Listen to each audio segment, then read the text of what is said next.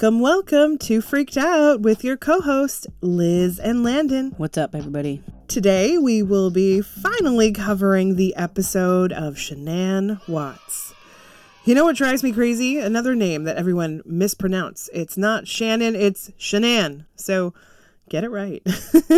you guys have been asking for this episode for a while, and we declined it because I did do a little mini series on TikTok I didn't get a lot of traction, but in addition to that, I just feel like this case was pretty much solved. However, since it's a bonus episode and we're getting a lot of information about it lately, we figured we'd give it a go. Now, guys, this episode is going to be pretty long. And when I say a long episode, we dissected literally the hell out of this case to bring you what we think is the best case representation thus far of this Shanann and the two little girls, Bella and Cece. Now, you guys tell us what you think. Also, we had a bunch of new patrons this month. So, this was just like Liz said, a bonus for you guys. In addition to everything else, we have recently discovered more information, and I feel like it would be comforting to possibly give you guys more details about the things that might give you a little bit more sense. So let's not waste any more time.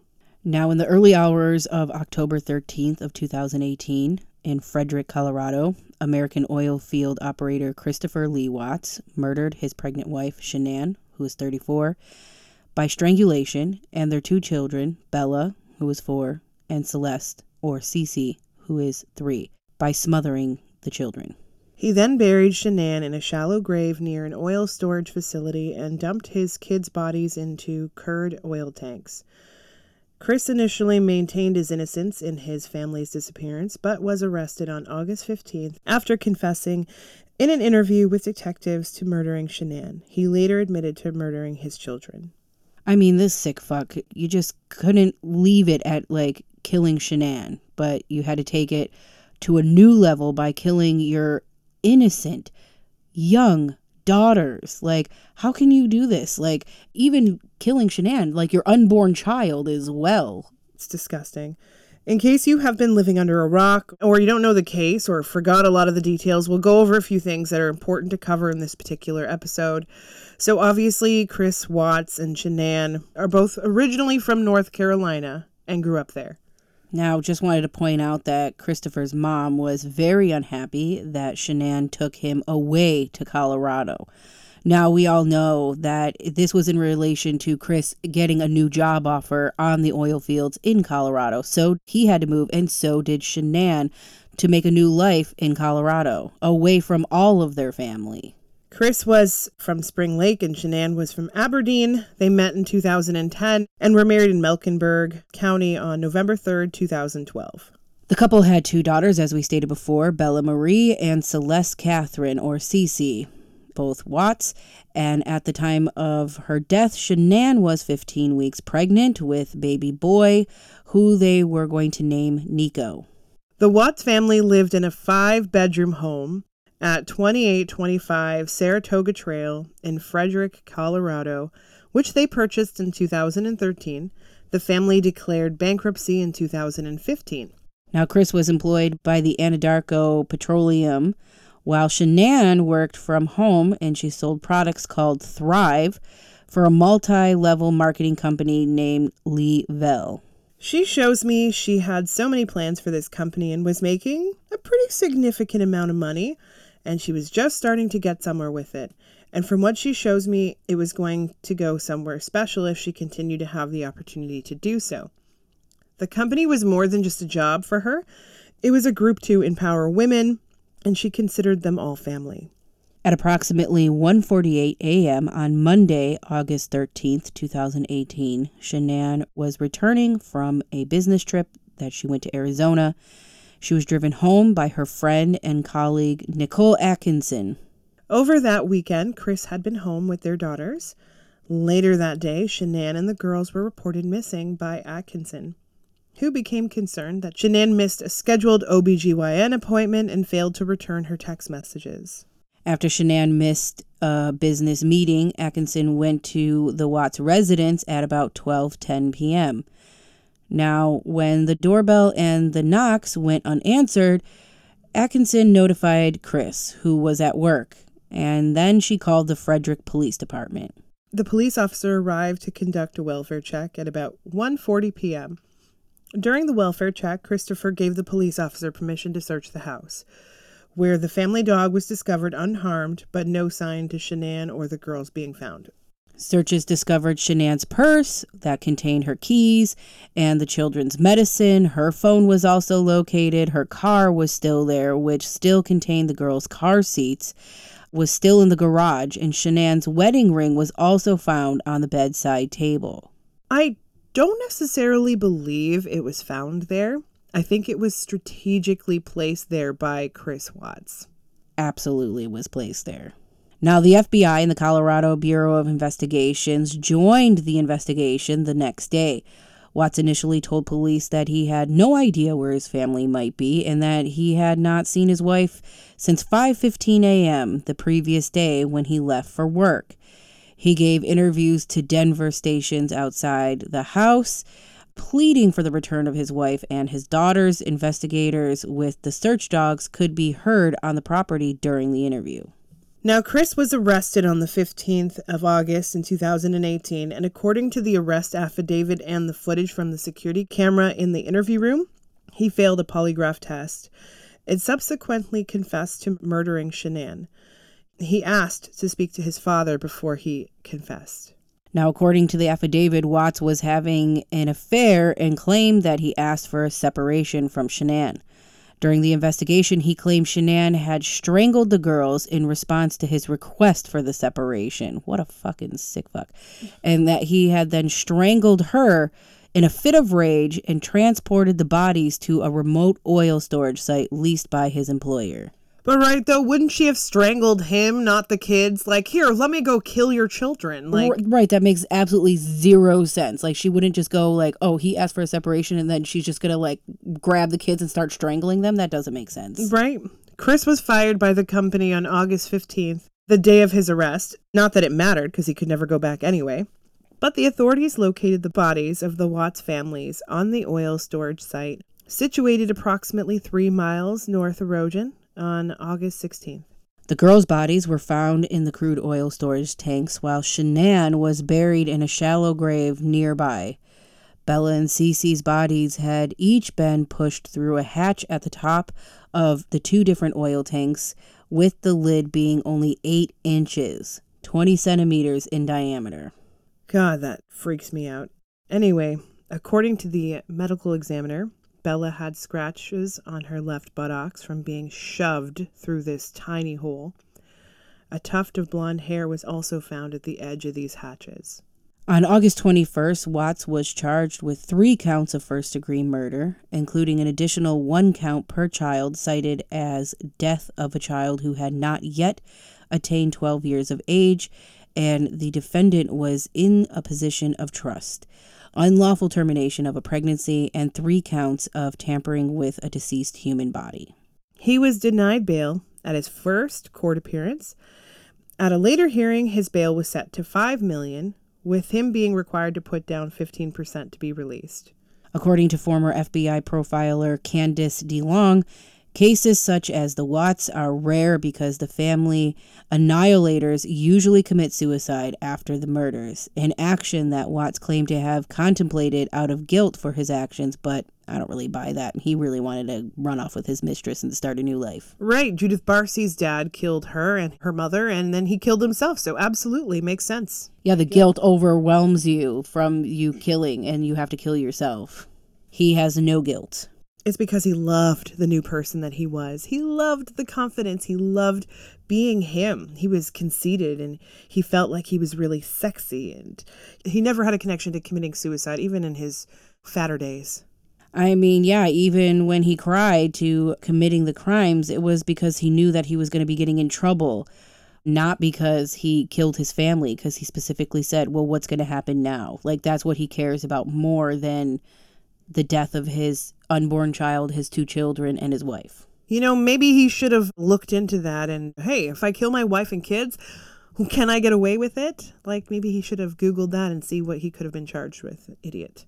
Anyways, the death penalty was not put forward in the district attorney on the request of Shanann's family, who did not wish for any further deaths. I mean, he doesn't deserve that. He honestly deserves to live with what he did in rotten hell for the rest of his life in this jail cell. Absolutely.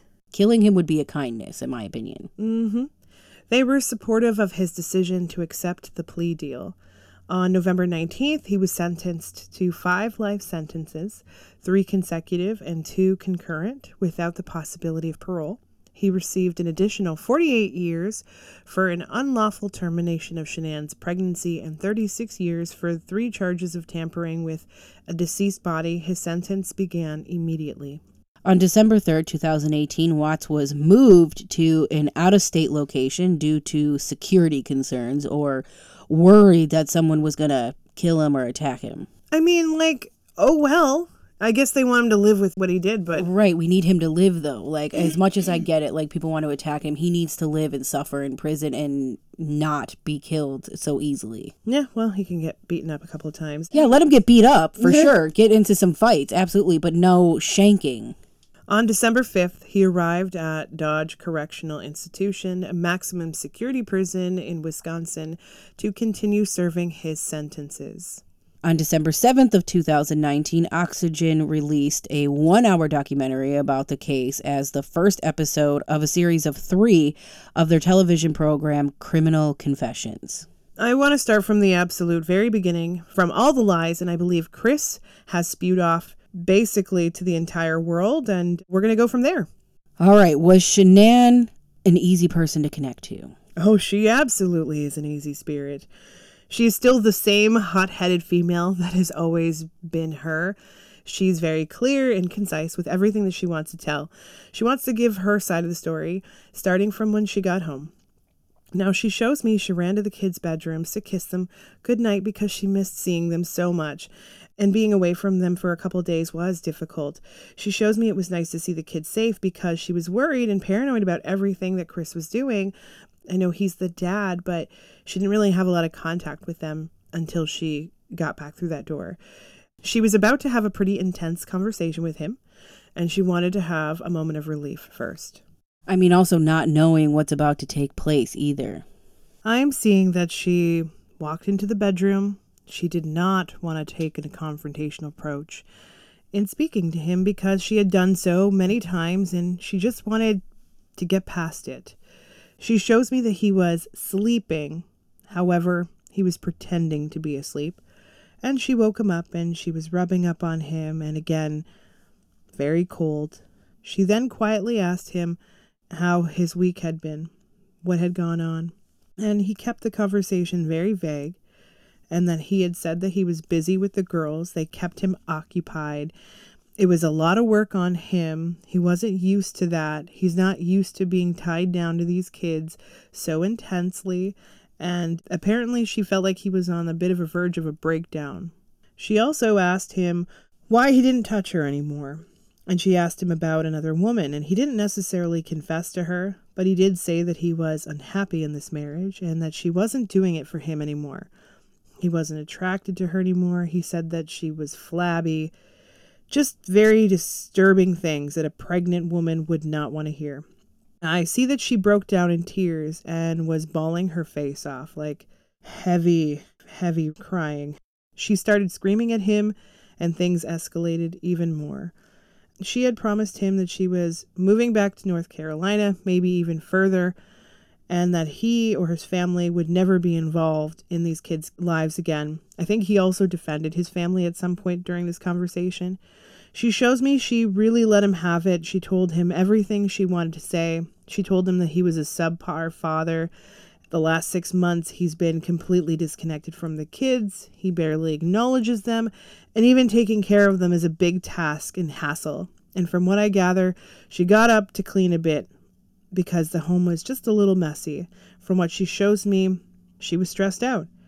This is when the two of them stop conversing, and he then told her at some point that he no longer wanted to be married and wanted a divorce. She shows me that she expected that answer, and she told him she was going to fight like hell to make sure that she keeps those kids out of his peripheral vision and his family's. She wanted to make sure that her kids stayed safe. She ended up going to bed. She was feeling sleepy, but she shows me that she didn't understand why she fell asleep at the time. Now, did he drug her at any point during this? Apparently, yes. From what she shows me, maybe it was in a tea or something along those lines, but she shows me that she normally struggled to fall asleep, especially when she was upset, but she did fall asleep quicker than normal, especially considering everything that just took place. And apparently, he laid beside her, and apparently, he flipped over and stared at her for a while. That was so that he could get the nerve, I guess, to kill her. Uh, apparently, he had done that many nights prior, and this is not the first time he had drugged her. He was contemplating killing her, but he also knew that if he killed her, he would have to take care of the kids, and he simply just did not want to do that. Now, is that ultimately the decision that led him as to why he ended up killing the kids? Yes, he played it out in his head over and over and over again. I'm going to explain here how that transpired. She was definitely 100% without a doubt sleeping while he suffocated her. Now, I do see that he used a pillow and he put his hands on her throat. I see that she did try to scratch him and push him off of her, but he put all his weight on top of her, and she shows me that she did scream loud enough, and it did wake up Bella. Bella came in and panicked. Shanann suggested that he didn't expect his daughter Bella to come running out of her room, so he didn't get to execute this as well as he would have liked to. I mean, of course, as far as we know, he's not someone that goes around often killing people, so he's definitely going to make a bunch of mistakes here. Yep, and Shanann is actually taking credit for all of his mistakes. She shows me that she was trying her absolute hardest to give everyone signs to let them know that this was him and only him. Now, had Chris ever physically abused Shanann previously in the past? He had not. However, Chris was a very quiet individual who lacked confidence. He used to get made fun of a lot in his younger years. A very different person from who actually saw Shanann and held her to the highest degree. He loved her at that point. He didn't mind her bossiness. He didn't mind the way she would communicate with him because she although very abrupt at times, she would then apologize and make things better, and she had a very sweet side. But it did start to really affect him. And when he started to change his physical appearance, I believe that's kind of when things shifted for him. I also believe that the previous relationship that Shanann was in was pretty volatile. She didn't really get those vibes from Chris, which I understand because it genuinely came out of nowhere. She had no reason to feel like he was ever going to hurt her or her kids. She shows me that Bella was crying intensely because mommy was not awake, but her eyes were open, and she was becoming cold. Now, from what I gather, she was making a big scene.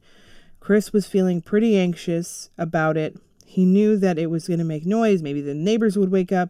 He knew he had to make his move now because he had to go to work he told the girls he was taking mommy to the hospital and they had to come. And from what I gather, Bella was so worried and concerned she did not leave her mother's side the entire time, whereas Cece was still in bed when Chris woke her up, was very sleepy, not necessarily engaging too much. She was just concerned about mom a little bit because Bella was, but she was pretty quiet and also kind of grumpy. She got in the car, but holding on to her dad for dear life.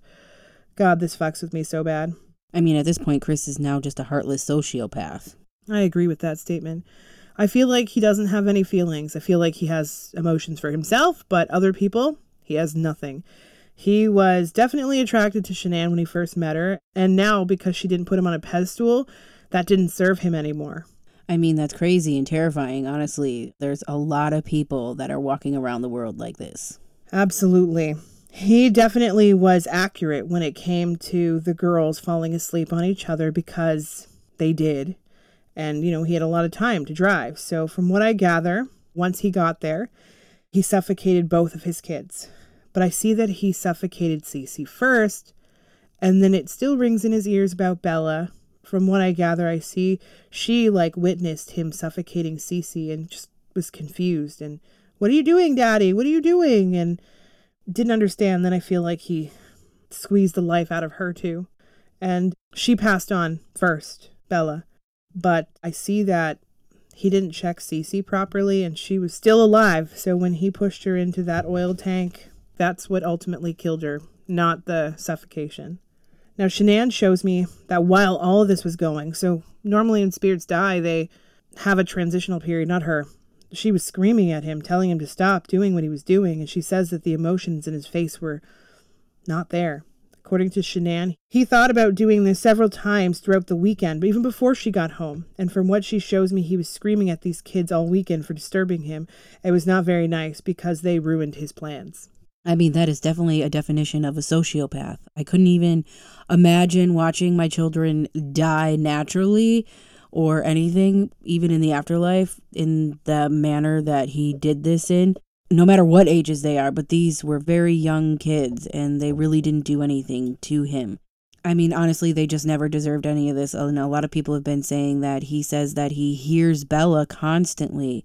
Is that the one who is haunting him?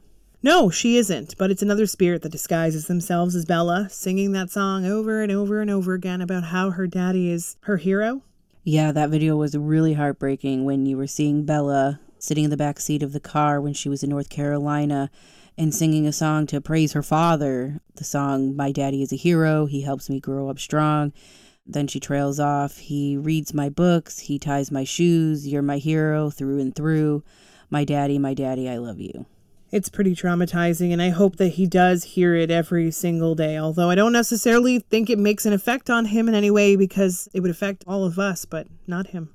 What a sick fuck. Anyways, now, there's one question that everybody has asked, and I know that you have talked about this in the past, but I wanted to ask you again here on this episode. Now, Nicole Kessinger, who was his mistress at the time, she apparently got into witness protection program and lives elsewhere now. You didn't feel like she was connected at the time. How do you feel about that now? When I first connected with Shanann, she really didn't want to talk about the other woman too much. She was kind of like pissy about the affair, so obviously I didn't want to push too much. I had my own feelings about her, but I didn't really pay attention to her because I didn't feel anything pretty significant. Now, since communicating with Shanann the second time, she's more receptive to communicating about Nicole because she knows more about it now. She calls Nicole the soulless female version of Chris who got away with murder. Murder? Technically not the actual murderer, but she might as well have been. Let's start from the beginning.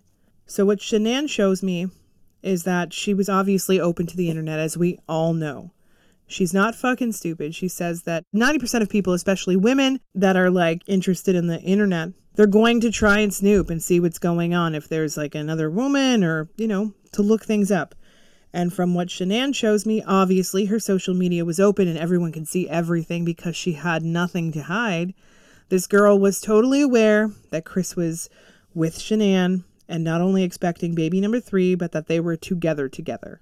I mean, absolutely, this happened in an era where people were very obsessed with the internet like they are now. Even in the documentary, you can hear people talking about how they didn't even know her personally, but they were just watching her life on full screen because she posted so much of her life already. Everyone felt like they were part of her family, as they said. And of course, this mistress is going to look into that.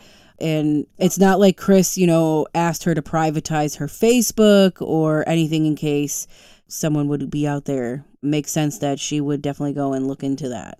Exactly, and from what Shanann is showing me, she did not want to believe that this woman had any part in it because, in her mind, she also is a woman with those urges, but apparently she was wrong. She says that this Nicole knew this stuff. It's like they found each other's perfect match, and as I write these sickening words, if Chris ever hears this podcast, it'll make him happy. It doesn't matter what kind of dialogue is being used she was definitely aware of the relationship and was aware of the pregnancy. She's aware of the kids, and she was also aware that he was planning to leave. Now, did Chris and Nicole plan this together? Sit tight on this one. During the weeks together, there was no one else around, so he and her discussed hypothetical scenarios and how they wanted this forever. I feel like he talked to her about how he always thinks about many different ways on how to kill Shanann. Shanann said that they would even have sex while discussing this, I might add. I mean, of course they did, sick fucks. Anyway, Shanann says that Nicole said, I support everything you want to do and need for this. I do see that although she didn't kill Shanann, she was there and present while he killed her and helped him out a bit. I even see that she helped him come up with this pathetic plan. She may have also been the one to help out clean up a little bit after the fact. Either way, she was there in the house during all of it. I think that's more or less the reason why he had moved his truck from the street all the way in the driveway, like pretty much in the garage, and also the reason he ended up putting Shanann in the back. The kids met and played with Nikki, and I even feel like she knew about the plan of killing the kids, but she still played with them anyways. Yikes. Anyways, she helped him move Shanann's body. She was actually doing the digging at Shanann's grave while Chris killed the girls, or at least so he thought. She then went home. They made a plan to see each other as soon as they could. She was the idiot who told him to call the school and unenroll them so people think that they moved. They also had set up the conversation as well. I think they were going to go somewhere. They were going to just sell the house and go somewhere else. He said, Hey, uh, by the way, if I get caught, I'm not telling them anything about you. And she was really happy about that. I mean, of course she was. like, wow, what a sick fuck. Anyways, the police were so distraught about him, they missed all of that from her. Plus, there was no evidence. Does she have any friends now? So get this. I didn't even know this existed, but apparently it does. She talks to this support group online, connecting with aliases that hide their true identity. Amongst this group, she became BFFs with Casey Anthony, and now they're still friends to this day, being the women that are like hated the most in the world. Honestly, why does that not surprise me? Like, I'm sure Chris has talked to her too, as well, because, you know, they both killed their kids. She's probably laughing all the way to the bank because she never confessed. Yeah. Now, there's something about Chris having a gay lover before Nicole came in the picture. Now, is this true? Oh, yeah, it is. I feel like the two of them are connected to a gym or something. I see Chris enjoys the attention he was receiving from this guy. I think he, like, hit on him. I do feel like this guy did end up meeting the kids and everything. Now, obviously, Shanann didn't know. She thought it was a friend of his, but also the kids were, like, around for this experimental relationship. Jesus, from what they said, it was like about a 10 month relationship, as this guy says. But this is very interesting information and very good to know. Chris is extremely angry that he did all of this for love and for her, and he feels like she really didn't care about him enough. Now, she has spoke to him under a fake name to clear things up. I also feel like she had heard all of these horrible things and just had to come to his rescue that was happening in prison. He did have moments while he was in the jail cell and he did communicate with a couple of his cellmates and he would put the blame on her and he wanted her to discuss the relationship openly eventually. I feel like they do still communicate now. I feel like she let things off of her chest because she really blamed him for everything she's going through, but she also feels like he's the only person she can relate to. So I don't know if there's just like a weird vibe between them. I feel like he also enjoys every aspect because he's definitely still obsessive with her as well at the moment. Now, she has also become obsessed with Shanann and would often tell Chris to do what you gotta do. I think the messages that he wrote that he said, like, gone was a little like code word to let her know that the killing the kids deed was done and that he had finally left his family. Even to this day, I truly believe that they communicate quite regularly. She does pose as one of his sick fans. I also believe he shares with her that she would have never been, you know, his victim. He would have never killed her. So she feels so special. She feels like that was the most special thing as she is a sociopath as well, but not to the extreme killing kind, just, you know, beat people up every once in a while. They do often fantasize about the life they could have had, and they still believe that he's going to get out and they'll be both able to do this.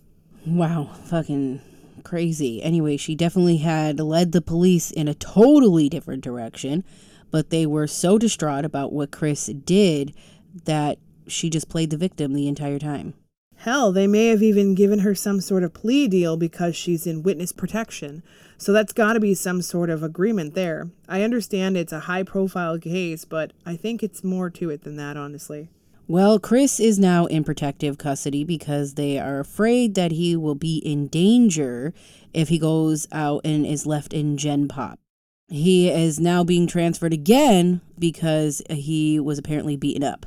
Well, you know, just as a side note, he does get treated poorly in there. I know that there's some reports about him being shunned by guards and disrespecting him. He gets spit on quite a bit. Everyone looks at him sideways. Even when everyone gets a chance, they really do. And even on his birthday, he gets treated even worse. As he should. I mean, sorry, not sorry. Now, he does have a job as a custodian at the prison, or did have a job as a custodian at the prison, and I hear he gets pretty roughed up in doing that too. They give it to him in every possible way. There's even some people in there that have been personally paid off to screw around with him. I do feel like there's a hit on him, and whoever gets it gets a nice payout. But the guards are aware of this and do understand that if he gets murdered, they will have bigger issues on their hands, so they don't allow the inmates to do anything too bad. There are women pen pals that he has, and he's had them for quite some time and they obsess and tell him that he is innocent and that he did what he needed to do and they don't care what he did and that they love him. It's pretty fucked up. I think they still believe in his initial statement that Shanann killed the kids and he had to kill her. Yes. There was even one person that decided to take it to another level and met with him. She says that she had talked to him about the kids and how he killed them and that he had like darkness in his eyes because she had seen him in person. She says his eyes would go black when talking about it, as if he was just drinking a cup of coffee and discussing, you know, the morning news, the finer things in life. It's chilling, as she described. In fact, he likes to talk about it over and over and over again, repeats himself over and over and over again in these letters, like he's enjoying it. That's what six sociopaths do. Definitely something snapped in his head there. Now, what a proud accomplishment, you know, squeezing the life out of these little babies and then putting them in an oil tank in a super tiny hole to get rid of them. Like, that's such a great accomplishment. These women that have an obsession with Chris are obviously disgusting and they have this fantasy of saving him and trying to save him. I even feel like some have offered to get rid or hurt the people in Shanann's family. And also, did want to mention that Shanann wants me to write a letter in the mail and send it to him, but I don't know if we'd get into some legal issues, so we'll have to reevaluate that. But I'm definitely going to write this letter and at least read it out loud here and maybe on TikTok. Yeah, might be not a good idea, but maybe we can figure something out. So he's also come out in the media stating that God told him to do this. That is certainly not the case. He likes to use the excuse to anyone else telling him what to do, so he can't take full responsibility. He even puts in his letters that he feels like he should be locked up for his crime, but he also feels like he's not a danger to society and he should be let out. He actually thinks that it's going to happen and that his lawyers will obtain an appeal, and when they do come to that, he's going to get out at some point, like soon. Now, it was also stated in his little confession letter to one of his followers that came out and told the world about it that he was planning to take that insurance policy money as well and start his new life with no baggage. Now, that's what he calls his children, you know, baggage. A couple other questions I have from the viewers. Here's one What was Shanann's motive to continue on posting her and her husband's life? From what she shows me, she did genuinely have the thoughts in her brain that she was happy because she was in an abusive relationship previously and because Chris was chill and quiet, she felt like she had found genuine, true happiness. She decided to let everybody know everything. And then everything started to go wrong. She didn't want anyone to think that things were wrong because she posted so frequently, so she continued to keep up with this facade of having a happy life. Chris hated every single minute of it.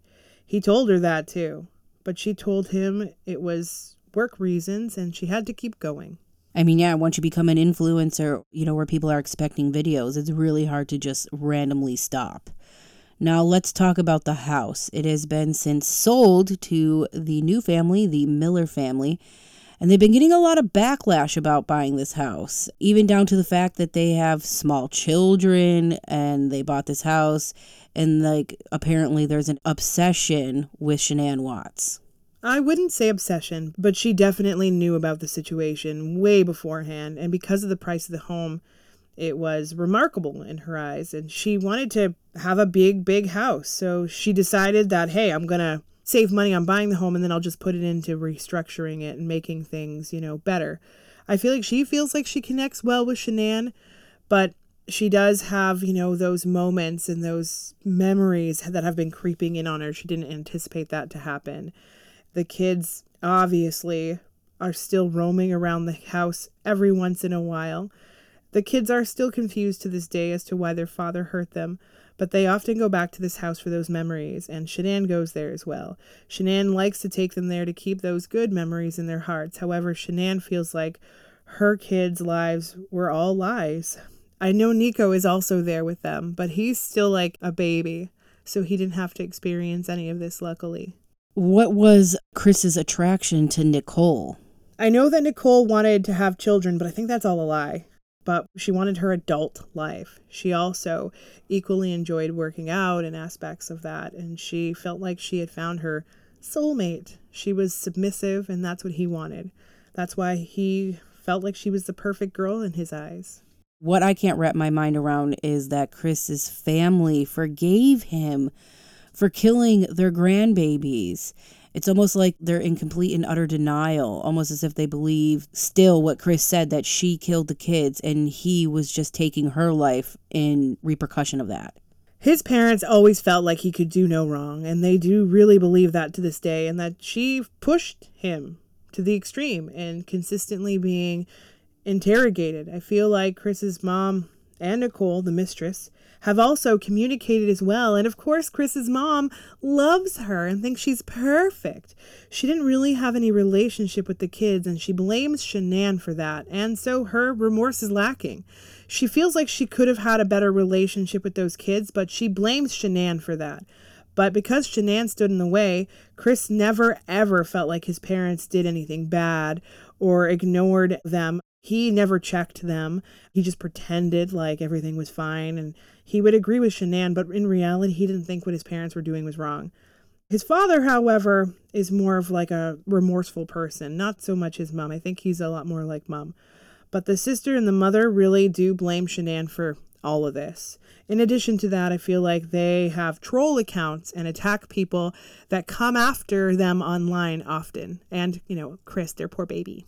Of course. Now, there's a Facebook group that is dedicated to finding out where this mistress is now. And there's rumors that now her new name is Angela Marie Avis. Can we confirm if that is in fact true?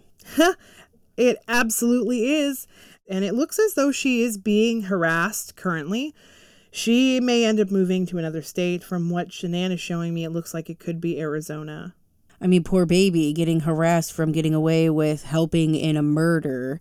There's also an article, actually a mugshot, stating that she had stabbed somebody when she was 16 years old and it was a family member. Did she actually do that as well? Yeah. She was a wild child and she did some really crazy things. When she didn't get her way, even when discussing with her friends about the fact that Chris had children, it pissed her off saying pretty eerie things over and over again about how she didn't want to have kids. She didn't want him to have kids. Why did he have to have kids? Why did all the good guys have to have kids? Like she was obsessive about that. Now, did his mom or anyone else in the family know that he was going to do this? That is a good question. I feel like he gave them a heads up, specifically the mother, but I do not feel like he told her exactly what was going to go on. But he did tell his mommy dearest he was going to take care of it. She will no longer be a problem. I even feel like his mother would tell him that the kids were brainwashed, and he had never ever once defended Shanann to her. Well, we know that he had gotten oxycodone from somebody to make Shanann fall asleep heavily and possibly also have a miscarriage with baby Nico. And from what we gather, it was a couple of occasions that he gave this to her, as you said. Now, what took place here? Who was this secret person that gave him the oxycodone? I believe it was either Nicole or his mom. Now, Shanann is saying it was possibly both of them at the same time coming up with it. So maybe it was Chris Watts' mom or Nicole, one of the two. But yes, apparently that was like, um, hey, this will help. I've looked it up online. Now, obviously, he was trying to get rid of this baby from pretty much the moment Shanann told him she was pregnant. He didn't want this baby and that she had trapped him into having another kid. Nicole felt so terrible for him and said that maybe this would help, giving the medication. Perhaps maybe an ex boyfriend of hers. I don't know. There's some connection to Chris's mom, this idiot, and an ex boyfriend. So who knows? Definitely my feel on the situation as well. Now this whole case is just incredibly screwed up. I do hope, though, that Shanann and the kids are at peace. The girls definitely are.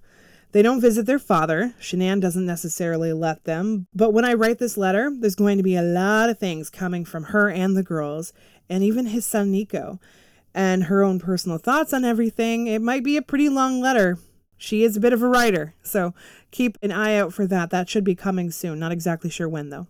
Well, we know she's a bit of a writer, as her final letter that she wrote Chris right before he killed her was about two pages long. But thank you so much. We are not exactly sure when we are going to disclose or write this letter, but we will definitely make maybe a little extra bonus for you guys on this to take a listen to, perhaps maybe even on a live. Now, next week we are going to be dropping the episode of Alyssa Turney, and you guys aren't going to want to miss that one either. Until next time, guys, stay freaked out.